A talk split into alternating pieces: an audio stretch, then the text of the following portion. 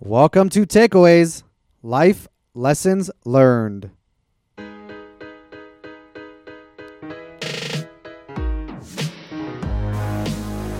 your host, Hayam Mizrahi, recording from MDL Group, recognized market leaders in commercial real estate brokerage and property management in Las Vegas, Nevada. Join me as I explore my takeaways from the people who have influenced me the most.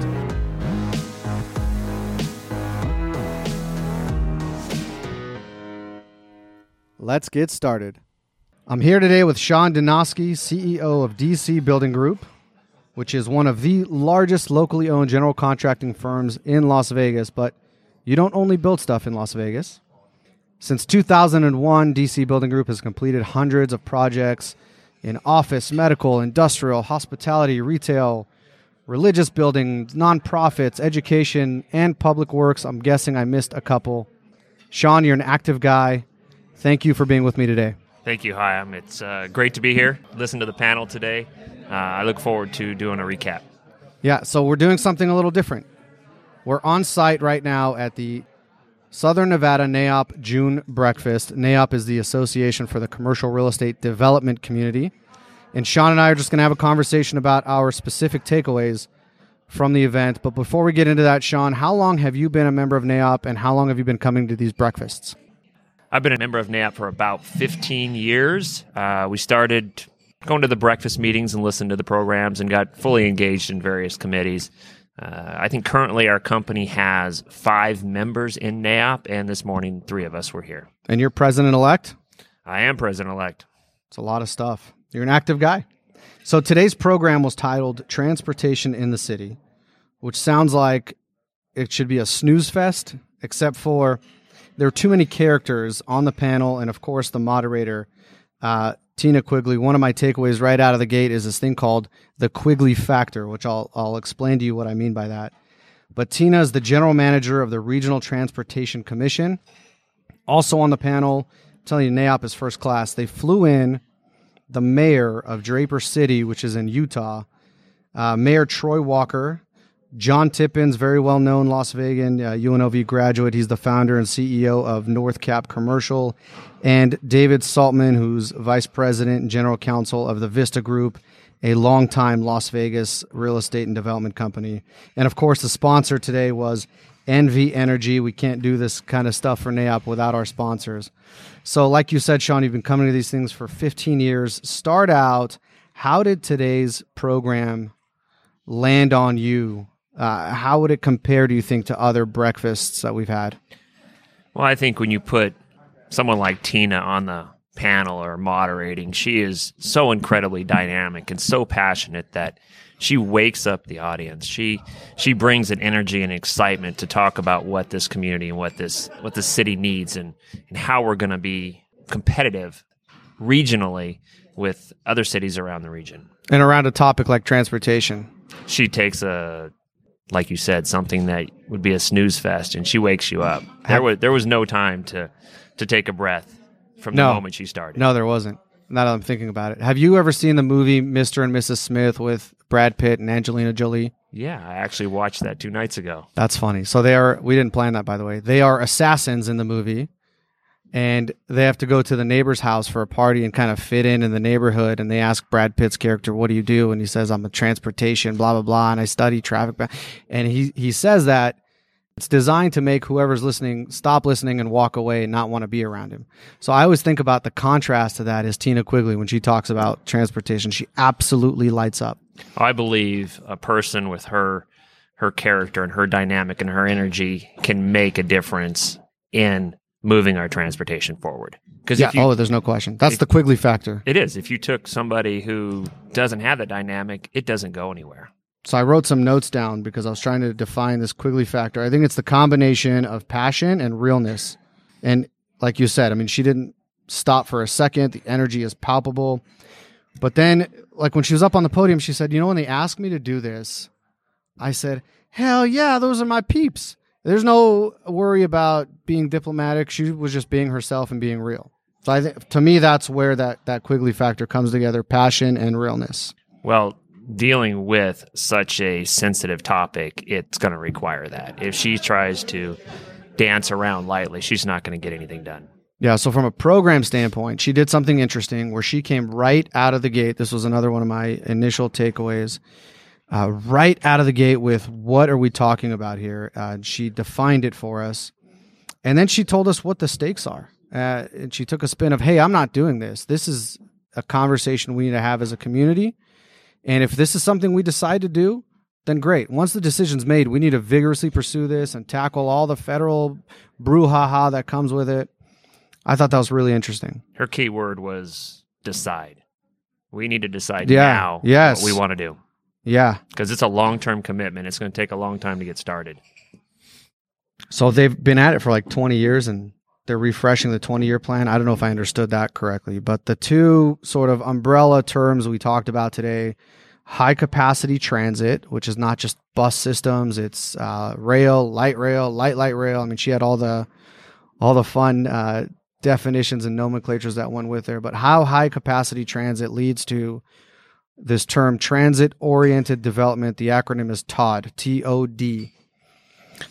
Yes, what I found interesting is there was two types of benefits for high, mass transit. One was for a significant economic impact, and the other was simply to move people.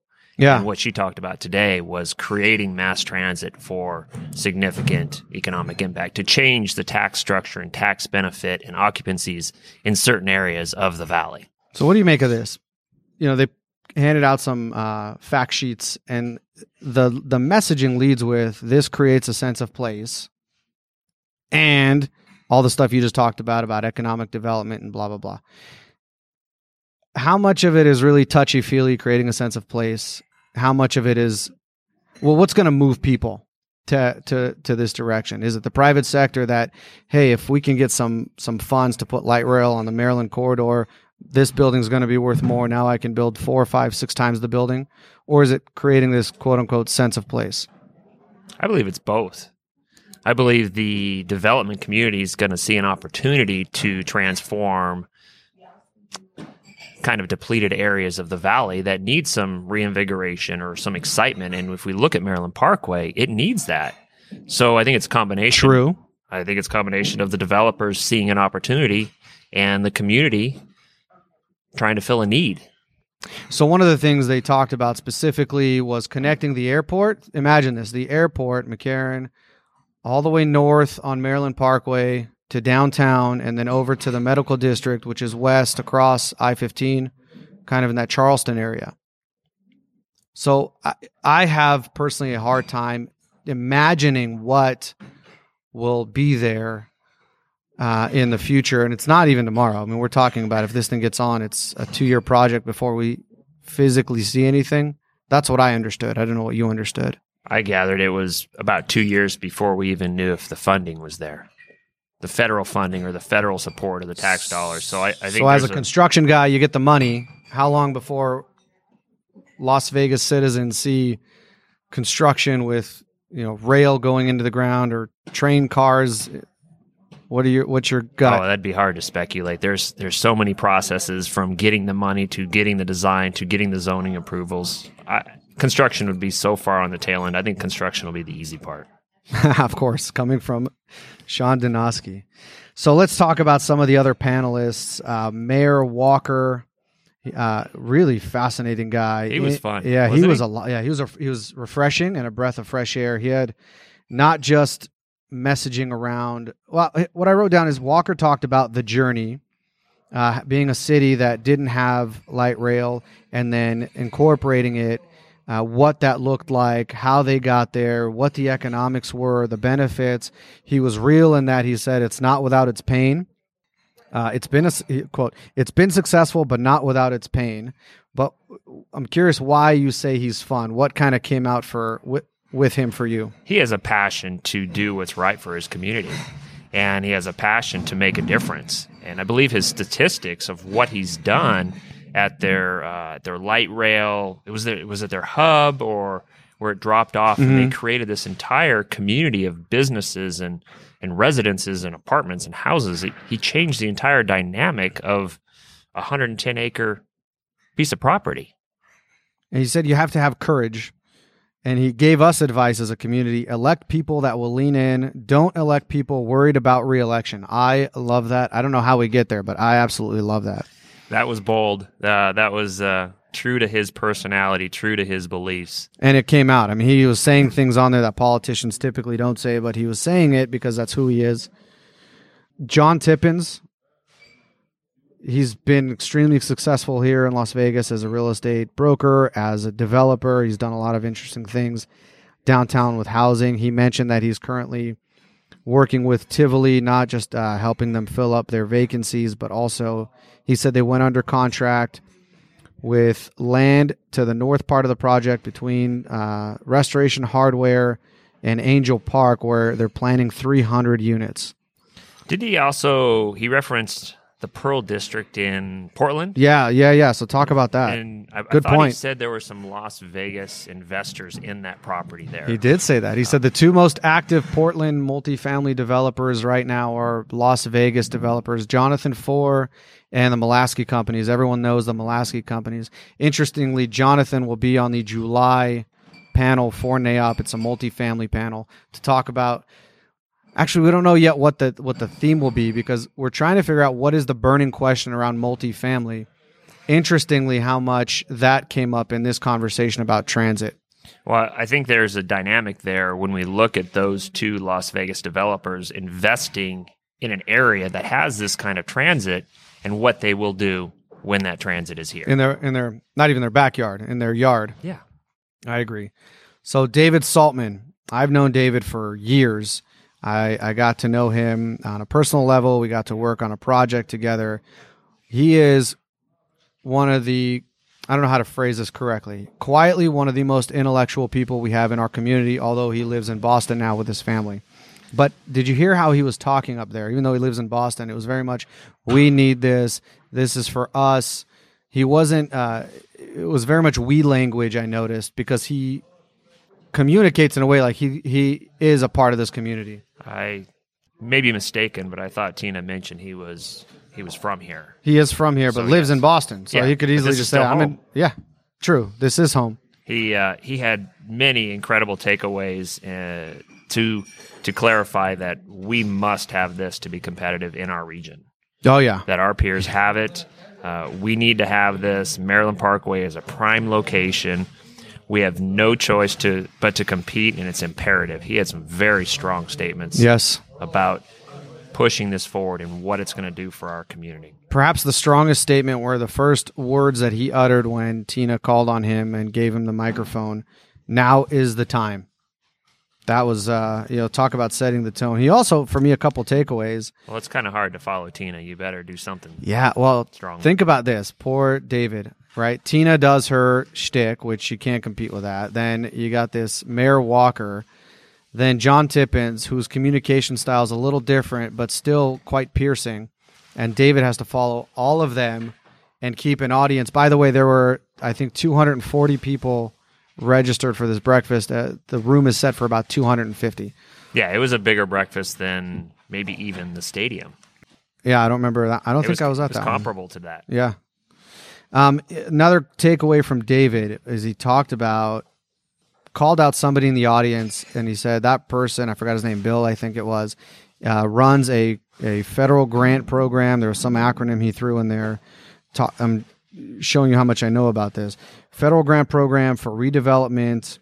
And then he talked about, I think Jonathan, John Tippins talked about how they're paying attention to the Opportunity Fund. And you know what came to my mind was a quote from Ferris Bueller's Day Off, which talked about Mr. and Mrs. Smith. So here's another movie reference. The famous quote where he says, Life moves pretty fast. If you don't stop to look around once in a while, you could miss it. So I'm sitting here, there's all this stuff flying around us federal grants here, Opportunity Fund there uh, this robust conversation about what the future will look like in Las Vegas, about how people move. You know, I'm I'm guilty of it too. I had no idea that there's these federal grants and that there's opportunity funds and yada yada. So for me, one of my takeaways is to stop and look around because I don't want to miss out on life. Well, the there's so much depth to this topic. There's whether it's the grants, whether it's the economic impact, whether it's the encroachment on the roads and moving people. There's so much depth. I think today we just touched the surface. All the acronyms that were thrown out, all the terminology, we can't comprehend all that. It's so deep, but there's so much opportunity. It gives an appreciation. The, last question from the audience today to Tina was you know, riff on the next steps. And she did it effortlessly in about a 30, 45 second sort of, uh, we do this, and then six months later, this happens, and then six months after that, this happens, and then 18 months later, this, is she has such a handle and a comprehension on this topic with a lot of a lot of depth, as you said.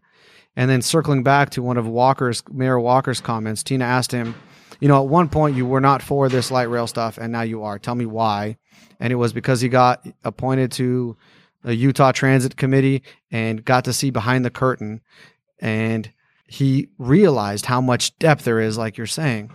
He then developed an appreciation for this topic, where I think that's a, a, an incredible takeaway for us as a community, not to just fire off opinions about things we don't necessarily know about. You know, the old iceberg thing, where we only see the 10% at the top and 90% below you know, to your comment about depth, that's a couple things that I observed between Tina and Mayor Walker.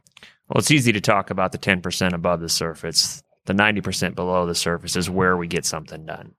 Tina could have taken this whole panel or this whole meeting herself, but by bringing in the others, it added all of that extra depth and that substance and extra data that maybe we wouldn't have gotten just from her. True.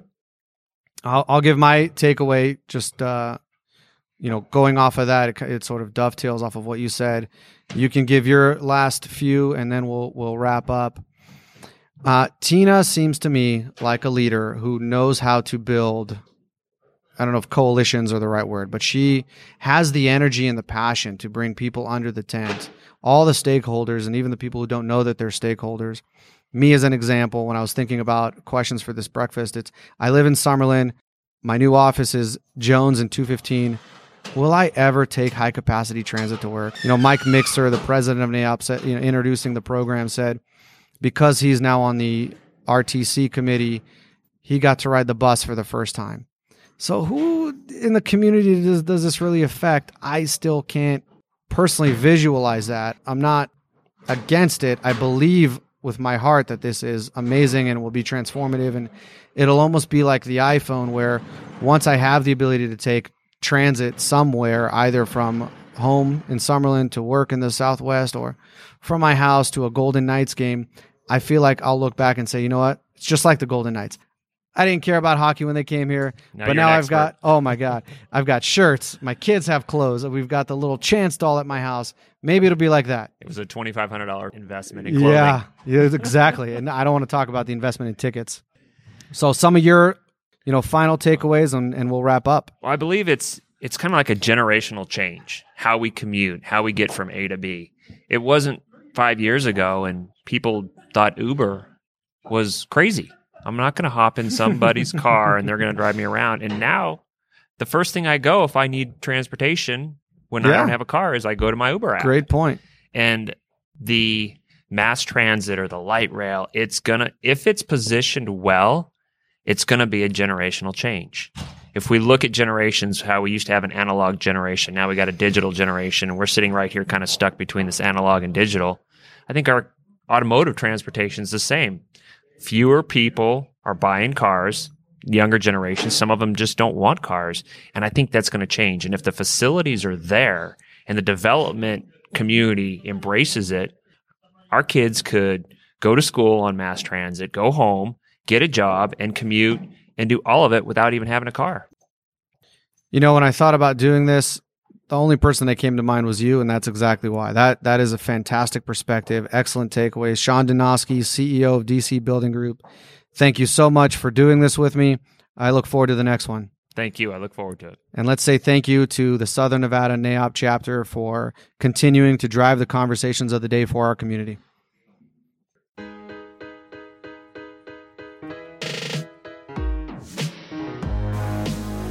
Thank you for listening. I can't tell you how much I appreciate it. Takeaways podcast is about sharing and paying it forward.